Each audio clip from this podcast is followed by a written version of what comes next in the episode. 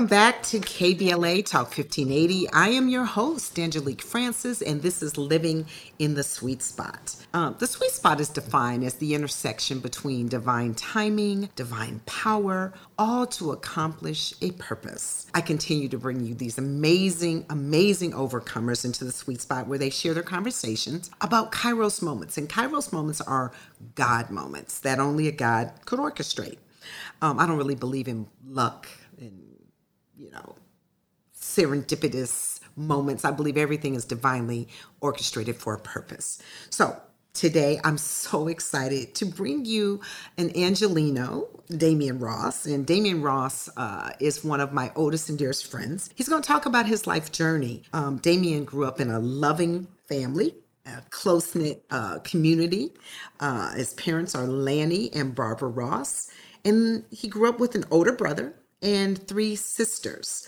Well, I asked Damian, aka Dirty D, to come on and share his journey, which includes 20 years off and on the road with legendary musical genius Ray Charles. Welcome in the sweet spot, Damian Ross. Thank you. I'm happy to be here. Oh, I'm more happy to have you. So you heard what I said. I don't believe in luck. Right. I don't believe in coincidence. Okay. I only believe that everything that we've gone through, the good times, the bad times, are all like divinely orchestrated for a purpose. So that's why I had you come, because I talked to you a lot about your journey, and I'd love for you to talk to the listeners and share your story. I believe that everything that we've gone through is preparation. Yes. Right? Without a doubt. So I've seen a lot of grace over your life. You have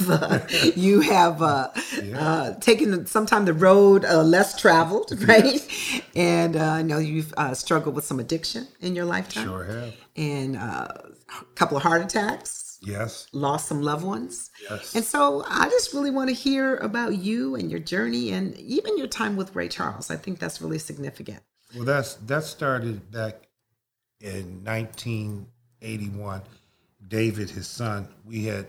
we grew up together, and I was always into his father's music. And I begged him, I said, come on, take me on the road. I want to go with you guys. And the opportunity came. I went on the road with him. I stayed maybe out for about 6 months at that time. Then I came back home, and they stayed on the road. And in between that time and through the years, I would always keep in touch with them. Then about 89, I came back, and... I started working as his assistant stage manager because they had another stage manager at the time. And it was great. It was a great experience. And then by 1990, I was his stage manager, and I just started, traveling the world with him. And it was probably one of the greatest experiences of my time. But I remember back then, I thought I was getting away from my addiction of drugs, which was mostly crack, was my addiction.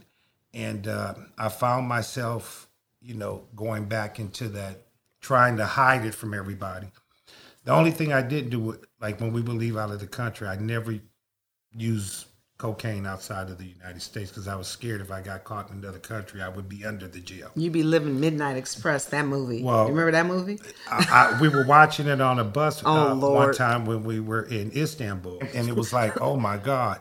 But I remember being out there, and this guy, Harry Sweets Edison, he was a trumpet player, because we were doing a tour with the Philip Morris All-Star Band. Okay.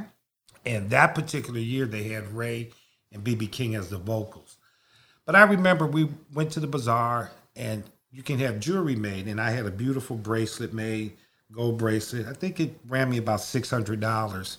But to say all of that, throughout that whole tour, it was a great experience. We went to like 32, 33 different countries. The only show we did in the United States was at the Apollo Theater. Okay. And that's where we closed it out at. And I remember maybe a month later being back at home.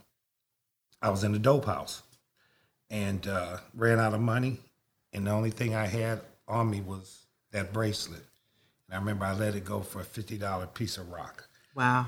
Yeah. But that's what drugs do to you, And during that time, I was kind of lost. And I remember we had went out of town to South Carolina. And me and Ray, when we got back to Los Angeles, I had taken like $3,000 out of the bag.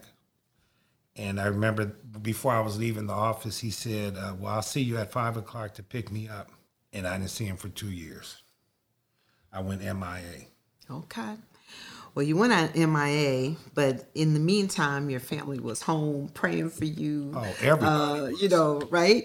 Standing by you. And he had to recognize the addiction. And we're going to really talk about that when we come forward. We're going to hear a little music from Ray Charles. We're going to hear some of your amazing stories. Thank you for being willing to be authentic and open, because your stories will impact someone else. All in the sweet spot. If you're just joining me in Living in the Sweet Spot, we have Damian Ross, also known as Dirty D, is in the house. And we're talking about everything we go through, good or bad, that is, it gives us new perspective, right, Damian, and new understanding. And we're talking about his life and his life with Ray Charles. So I can't miss a moment. We got to play some Ray Charles. Come on, what you got? Let's hear the song, What I Say.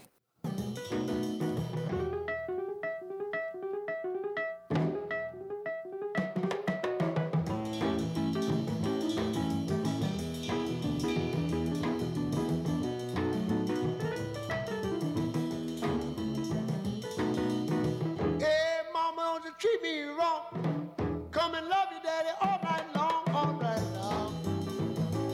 Hey, hey, all right.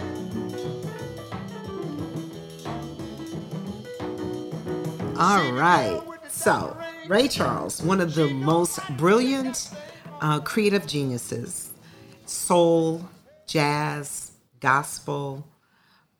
His life took a journey, and his music changed as his life ebbed and flowed, right? Your time with Ray. So you start on the road, you come off the road, you had an opportunity, you started to see what life, something else was out there for you. But when you came home, you realized you still had this addictive personality, and you knew that you needed to get clean. So I want to know, that's one thing that you shared. I know in the film Ray, of course, with Jamie Foxx, got an Academy Award for that performance. How did he do? He deserved it. He was right on target. He was so good. It's funny because he came to the studio maybe 2 or 3 times, if that. But he was playing a younger Ray, so he couldn't really hang around the older Ray because that wasn't what the story was about. Oh. And so when he met him, and when I met him at the studio, you know, Ray didn't realize how he was an artist and could play the piano. And then they had a little jam session, and Ray was shocked, like, wow, he could really do this. And, you know, Jamie was superb. I mean, I remember Phil Anschutz, who put up the money for the movie. I met him at the hotel in Beverly Hills, and we were just talking one day. And he asked me, and I said, movie was right on point, hands down, from the beginning to the end. And it was a great movie. But let me just tell you this. Ray Jr. had a lot to do with that movie being what it is. Okay. And I don't think a lot of people knew that, but Ray Jr. basically put it together. Mm-hmm. And without him, I don't believe that movie would have ever been made. And I take my hat off to him for that. I mean, the movie was great, but he had a lot to do with it. Well, what's beautiful about it is that you got to see not only the musical genius, you see some of the difficulty and some of his challenge, but he was a functional addict, and he still did amazing things in the midst of his addictions, and he could not have done that had he not had great stage managers, great road managers, people that were looking out for him. And so that's what I admire you. You always, when I ask you about your journey, you're so humble about it, but the truth is he couldn't have done what he did either without people like you around him. Well, I had one thing I can say is that my loyalty to him was like to my own father. He was more like a second dad to me. There was times when I really thought, you know, he could see, because he just, some of the stuff he would do. I mean, like what? I mean, just, I remember him getting on my motorcycle one time, and he starts it up, and first thing he does, though, he opens up the gas tank, and he takes the gas cap and smells it. I said, boy, what a real addict right there, you know, teasing him. But he just the way he moved around, the way he, and he knew where his office was, that was his sanctuary. Mm-hmm. That's where he was safe. That's where he was comfortable at. And, but just the way he lived his life and the way he was, I mean, he shaved himself. He, you know, everything that we do, he did. Mm-hmm. Yeah. Well, as you traveled with him, you got to meet the most amazing musicians and other artists. Without a doubt. So tell me, just give me a few people that you were able to meet both. Well, I was blessed to have met Bill Clinton, which was a good friend of his. And I met him on several different occasions. Mm-hmm. Mm-hmm. And it was great. And Willie Nelson was a true friend of his and a dynamite, great musician, hands down. Many other artists, you know, I had met along the way, and but he had a great band. He did three different type of shows. He did a corporate show. He did the big band show with his band, and we played with Philharmonicas all over the United States. Right. But his rhythm section always went with him. Oh, I love it. Okay. No matter where he went, his rhythm section.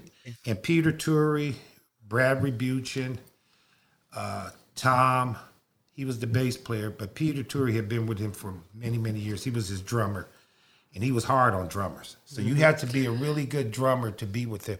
And you got to realize one thing, he was a perfection. Yeah. He couldn't see, so he figured if you could read music, you should be able to play it the way it is. Think about it, you know. We carried maybe 400 songs in each book. So he would get with the conductor the night of the show and say, okay, we're going to play 111 or 91, whatever. Mm-hmm. And he knew all these things. Right. He knew by heart. Well, I was doing a little research in the Rayettes. The Rayettes, yeah. They were talking about how hard he was. Like, you know, if you miss anything or you try to divert from the way he saw it, no pun intended, then you were going to hear from it because he was a perfectionist. He knew when you were off just a syllable. And I saw another guy say, I would have never played the drums for Ray because he was so meticulous about that beat. But I remember we were in San Francisco. We were doing, it was about a 68-piece orchestra, and we were doing, wasn't Georgia. And he didn't really come to rehearsals. He didn't have to because his conductor that did the symphonic shows, Victor Vanacourt, was probably one of the greatest guys I ever seen conduct an orchestra. Wow. But I remember just one time at a rehearsal, we were playing, and he just stopped, and he points over at a cello person, and he's telling them, you're not getting it. And the whole orchestra is like amazed. 100 people there playing. I mean, well, it was about a 68, 70-piece orchestra, but it's like... They're just amazed but his hearing was his eyes. That's what you have to remember. Absolutely. And a lot of people didn't know that. He was on point at all times. I knew from being around him if he missed a note or something, but you wouldn't have known it. Right. I wouldn't know. No. And then I understand that he kept time with his feet. Yeah. Oh, someone said he orchestrated the musicians with his feet. Well, that's how he would do. And so people were watching his feet? Yeah, you watch his feet. And that's how he would dance on his stool with his feet. Right. And stuff like that, and move around and stuff. A few times. Now, when he's on stage, I was always, after I set the stage or whatever, I would always be stage right. And a few times, he might be performing and his head bobbing and his glasses would fly off. So I'd run out there and grab him his glasses, give them back to him. But he was a perfection. Yeah. Hands down. That's who he was. Wow. You were on the road once, and I was in New York, living in New York, and you came through, and he was there, and you said, you got to meet Ray, you got to meet Ray.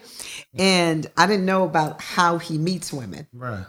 But I do remember. Mm-hmm. Why don't you tell everyone how he meets women? How when he rubbed your arm? Yes. Yeah.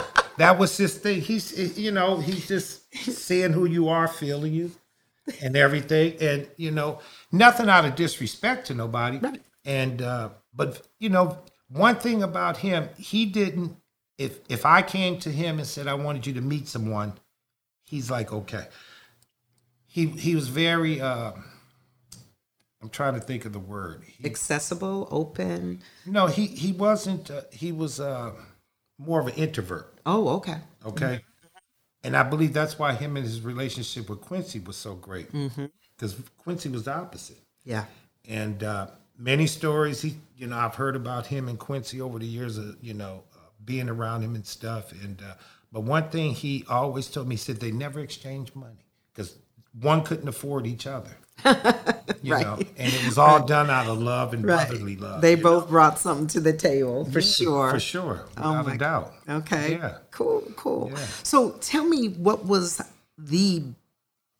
just tell me about one of the times that you thought was one of the most significant times in your life. Maybe something went right or went wrong, something that created a defining moment for you on the road. I know you were talking to me about something happened with a car. You were on the road looking for drugs, being in the wrong place in South Carolina. And I remember, I pulled up to, figure, okay, I'm going to get what I want. I give the guy the money and he tries to take off. And I chase him down. The guy comes out of the bushes, because I'm an addict. I want my drugs. And you're working, but you're still working. I'm working. We're out of state. We're like in South Carolina. They shot up the rental car.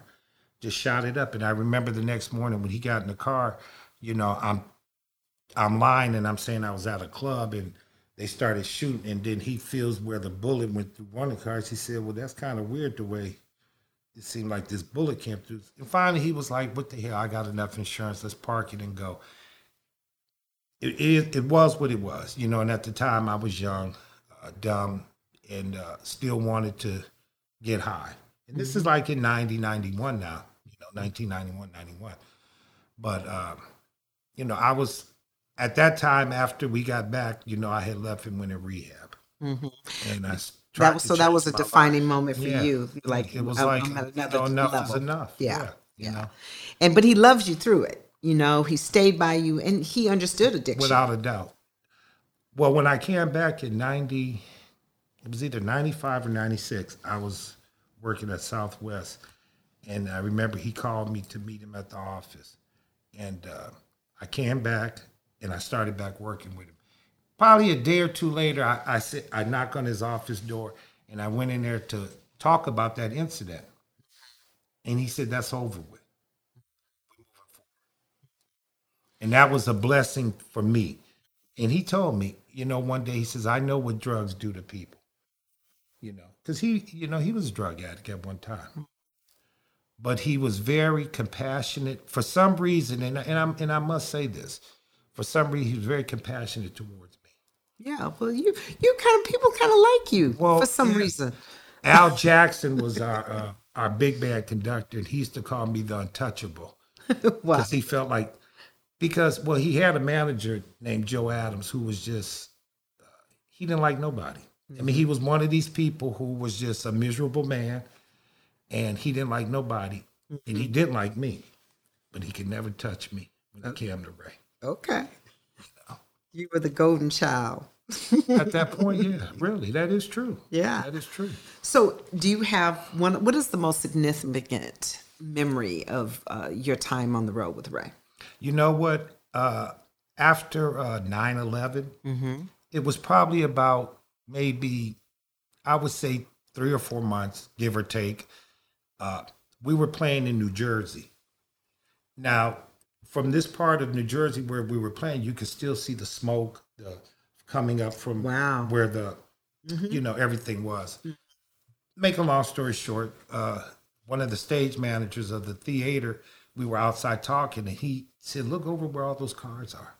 He said, "Those are cars that people never came back to." But the part for me was those people died in the World Trade Center. Yeah. But at the end of this particular show, I don't know, it was a godsend, because when he sang "America the Beautiful," the whole room was holding hands and crying.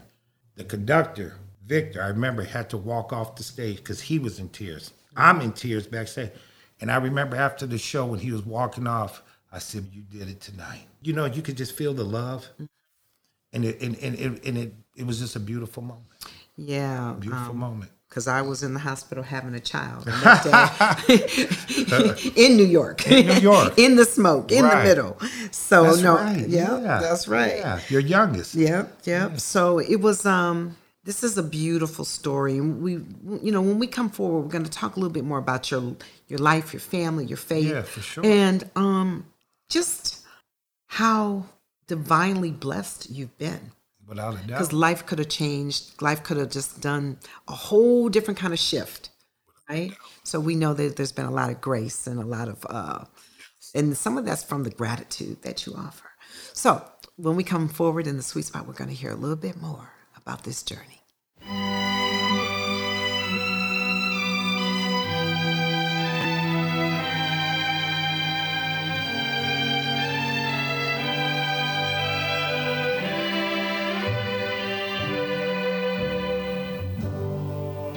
Georgia,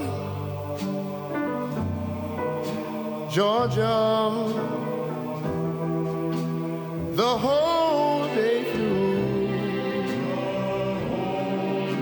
just an old sweet song. Wow, if you're just joining me, I'm here with Dirty D, also known as Damian Ross, and Georgia on my mind. Well, my family's from Georgia. So that's one of my favorites. Certainly that brings me so back to my dad and my childhood. Tell us about your childhood. Well, I was blessed. I grew up with my mother and father. I was an identical twin at birth. And I lost my twin during birth. But at that time, C-sections weren't really as popular. So we're talking 62 years ago. Mm-hmm. And we were both, I was 8 pounds, he was like 8'1". We were actually mirror twins. And what I found out later about mirror twins were, now my brother and sisters have identical twins with their children. Okay. But a mirror twin is when it's one egg that becomes two. Sure. Identical sometimes is just two eggs. Oh. And then, yeah. My Aunt Lily had shared that with me over the years. But my mother sheltered me, and my father used to tell her later on in life, you got to let him go. But she felt like she didn't want to lose me, mm-hmm, Mm-hmm. But, I grew up, my brother, and I had two sisters, and then at the age of 13, I found out I had an older sister. Okay. My sister Sharon, which I'm so glad because I love her, and she's a blessing to all of us. And now we're all like one big family. Mm-hmm. In a sense. But growing up, my childhood was great. I was a rebel. I was that black sheep, that, I rebelled against what my daddy would tell me to do. I didn't like going to school, And my brother was the opposite. He listened to my father. And but later on in life, as we got older, we moved from the avenues further up on 59th Street. And, I started getting into things that I shouldn't have been doing. I was always attracted to my friends that I grew up with that were gay and associated, so to speak. Okay. That's a nice way of saying that. Yeah. And, but you know what? I found as I got older and as I go through life, I became very close with one particular guy in my journey, and that was Keith LaSaccia. Mm-hmm. And he was a friend who, from probably around the age of 9 or 10, we started becoming very close. Mm-hmm. Mm-hmm. And as life, as our journey goes on in life, we started experiencing a lot of the same things. Okay. Addiction, mm-hmm, the behavior of addiction, but one thing about him, he never turned his back on me. Mm-hmm. You're only going to have so many 100%ers in your life. Right. And, you can count them probably on one hand. Mm-hmm. And he's one of those 100%ers. Mm-hmm. No matter what I did through his marriage, when he was married, his wife I wasn't always a favorite to her. Mm-hmm. But he let her know that this is my boy, mm-hmm, period. Well, it's interesting because community for you has been really important, both as a child growing up, And then I know that you ride in a motorcycle club, right? So how, whether it was gang affiliated or the motorcycle club, why is community so important to everyone? I mean, especially when you're going through some challenges, to be able to pick the community that is going to support you, is going to love you unconditionally, is going to always make sure that you feel like you have some place that you belong. Well, what happened was, when I got on the motorcycle scene, that was around 99 or 2000, I believe. And I was attracted to one particular club called Rare Breed. And some of the guys, when I got in the club, I realized, you know, was from my neighborhood that I had grew up in. And some were from different. But, you know, I was just that type of guy that I stay in my lane, but I felt comfortable. You know, I traveled. I've probably been around the world 6 times. Right. But that wasn't exciting to me. I mean, I hate to say, what was exciting to me was being with my friends, guys that, you know, I could ride with, guys that I knew were a certain level of their neighborhood, so to speak. And that's what I was attracted to. Well, you were never really, you've been around the most famous people in the world. You talk about Quincy like he's Q up the street, okay? Or all these amazing, not just great musicians, but iconic people. You've ridden on the Concorde. You've flown first class. You've flown everywhere on his Ray Charles's planes. You've been everywhere. You're not impressed by that. No. You're just not. It never. Let me just share this. Ray and I'm gonna backtrack a minute. Ray was like a father to me. The greatest gift Ray gave me were the memories of my life right now. And I just want to let you know. 2 weeks before he passed away, I got an opportunity to thank him at his house, because I would go over there like every other day. And I shared with him how much I loved him. And when he shared with me how much he loved me, I felt it go through my body. And my mother was probably the first one that I shared that with about, and she understood it because I had that type of relationship with him. Now, outside of him, no. Other people, I mean, I met a lot of celebrities, I met a lot of people, but my friends that I rode motorcycles with, my friends that I grew up with from my neighborhood that were who they were, that's what I loved. Right. That's what made me feel secure. That's what made me fellowship in the way that I could. It's not about nothing else but love and loyalty. And if you don't have the loyalty and the love, then what do you really have? Right. I mean, think about it. What do we really have? Money ain't gonna fix everything. It's just a stepping stone to get you to wherever you need to be. Now, we need money to live in this world. Don't get me wrong. So we have to work and do certain things. Right. But my friends mean a lot to me. I know. So in all of this, what keeps you up at night? Keeps me up? What keeps you up at night? I mean, sometimes the state of this union keeps me up. You know, of course, as a mother of 3, sometimes they keep me up. Yeah. Right? But what keeps you up? Sometimes my nieces and nephews, because I worry about them. But for the most part, you know, I wasn't blessed to have children. And I kind of wish I did, but I was blessed to have 17, 18 nieces and nephews, 10 great nieces and nephews, and then those that and then mine. And then those that I claim, you know, outside, like my good friend Lisa, her daughter Tori is like, that's like my little daughter. Right. And it's just a great feeling to love someone, you know. And Shimeen with her kids, you know, what you know. But it's maybe that's what would keep me up. I worry about them because of this world today. It's very sick. It's Satan is around in life. Well, it's a lot they have to contend with. So we're going to hear more when we come forward in the sweet spot. I have Damian Dirty D Ross in the sweet spot.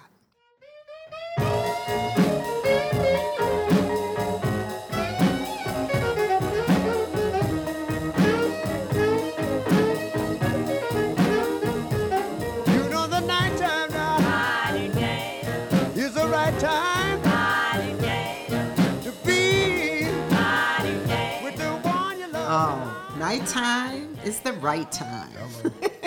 You spend some nights out and about. You know what? I can't help but ask you this question. I don't ask everyone this, but I need to know from you. What would you tell this guy right here, I won't say how old you are, but what would you tell your 21-year-old self? What advice would you give you? At 21, when you were probably the most rambunctious, the most inquisitive. Stay in school and don't ever pick up drugs. Okay. So if you had it to do all over again. A lot of things I wouldn't change. Okay. Because I wouldn't be who I am today. Right. And we go through a journey of life where, you know, it's about, life is about experience. Mm-hmm. Things we regret in life, I believe, are things we don't experience. I've been blessed to have experienced a lot of things from A to Z, and to see the world and to be around certain people and to do certain things. But, you know. And 2 heart attacks. Well, yeah. How did that change your life? It probably didn't, but it did. It did and it didn't? Yeah, you know, I changed a lot of my eating habits. Okay. I did do that. There's certain things that I still do that I shouldn't do. I like to have a cigarette sometimes, and I shouldn't. Mm-hmm. But, you know, it's part of life. Put the cigarettes on the table. Exactly. You know, my life is real simple. I've had a great life. When the day comes and the Lord wants me to come home, I'm ready to go. Okay. You know. You are ready because, you know, you're a good guy. Yeah. And you... and I'm not scared of death. Yeah, right. You know, I'm not scared of it. Right. Wow. So you've been around a lot of money. What is real wealth? To me, love, family, sobriety of life, and not just a sobriety of being sober, but of where you're at, you know, and what's important to you. Mm-hmm. Clarity. Mm-hmm. Family is the most important thing to me, and my true friends, but family first. Yes. You know, without a doubt. Because I know a lot of people with money that are miserable. Absolutely. And are looking for love. So, you know? I know you used to like to gamble. Still do. If you won the lottery, if you won like a $800 million lottery, what's the first thing you would do? Start giving it away. That would be the joy. I always wanted to go to like different car lots. I always fantasize in my head and see the people that get turned away because they couldn't get a car because of credit or money, and just tell them, don't worry, I got you, and buy it. You get a car. I probably give most of it away, and that would be, that's the greatness of it, because you can only do so much with money. You know, you got all these, Tupac said it so good. They got money for wars, but they can't feed the poor. Yeah. And that is so true. Why do we have so many poor people that can't eat, especially children? I get every kid from the South Central and rent out Disneyland and let them have a great day that can't afford to go. Right. I mean, to me, it's just money. All right. Well, let's go make some money so we can give away some. Let's do it. When we come forward in the Sweet Spot, I got Damian Ross, Dirty D, in the house. You have been hanging out with me in the Sweet Spot. Damian, thank you so much for being with me and living in the Sweet Spot. Thank you for sharing your stories, your perspectives. Thank you for allowing me to be here. Oh, anytime. You can come back anytime. Hang out with me. I like that. You know what? This episode has been brought to you, everybody, by Beloved Entertainment. That's my Impact Media company. You've been listening to KBLA Talk 1580 in the heart of Los Angeles, where we are unapologetically black and progressive. I feel like I want to toss this over to Dirty D. Will you do a little DJ for me? Yeah, let's close it out with my main man, who was a part of my life and will always be, because they can't take that away from me, Ray Charles. All right. We got Dirty D and Ray Charles in the Sweet Spot. I'll still possess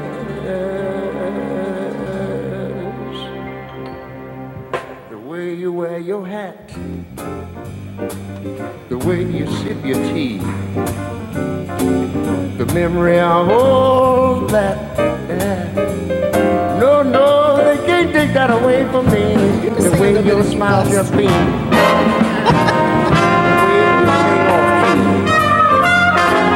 The way you taught my dreams. No, they can't take that away from me. We may never meet again on the bumpy road to love. Still I'll always keep the memory of the way you hold your knife, the way we danced until 3, the way you changed my life.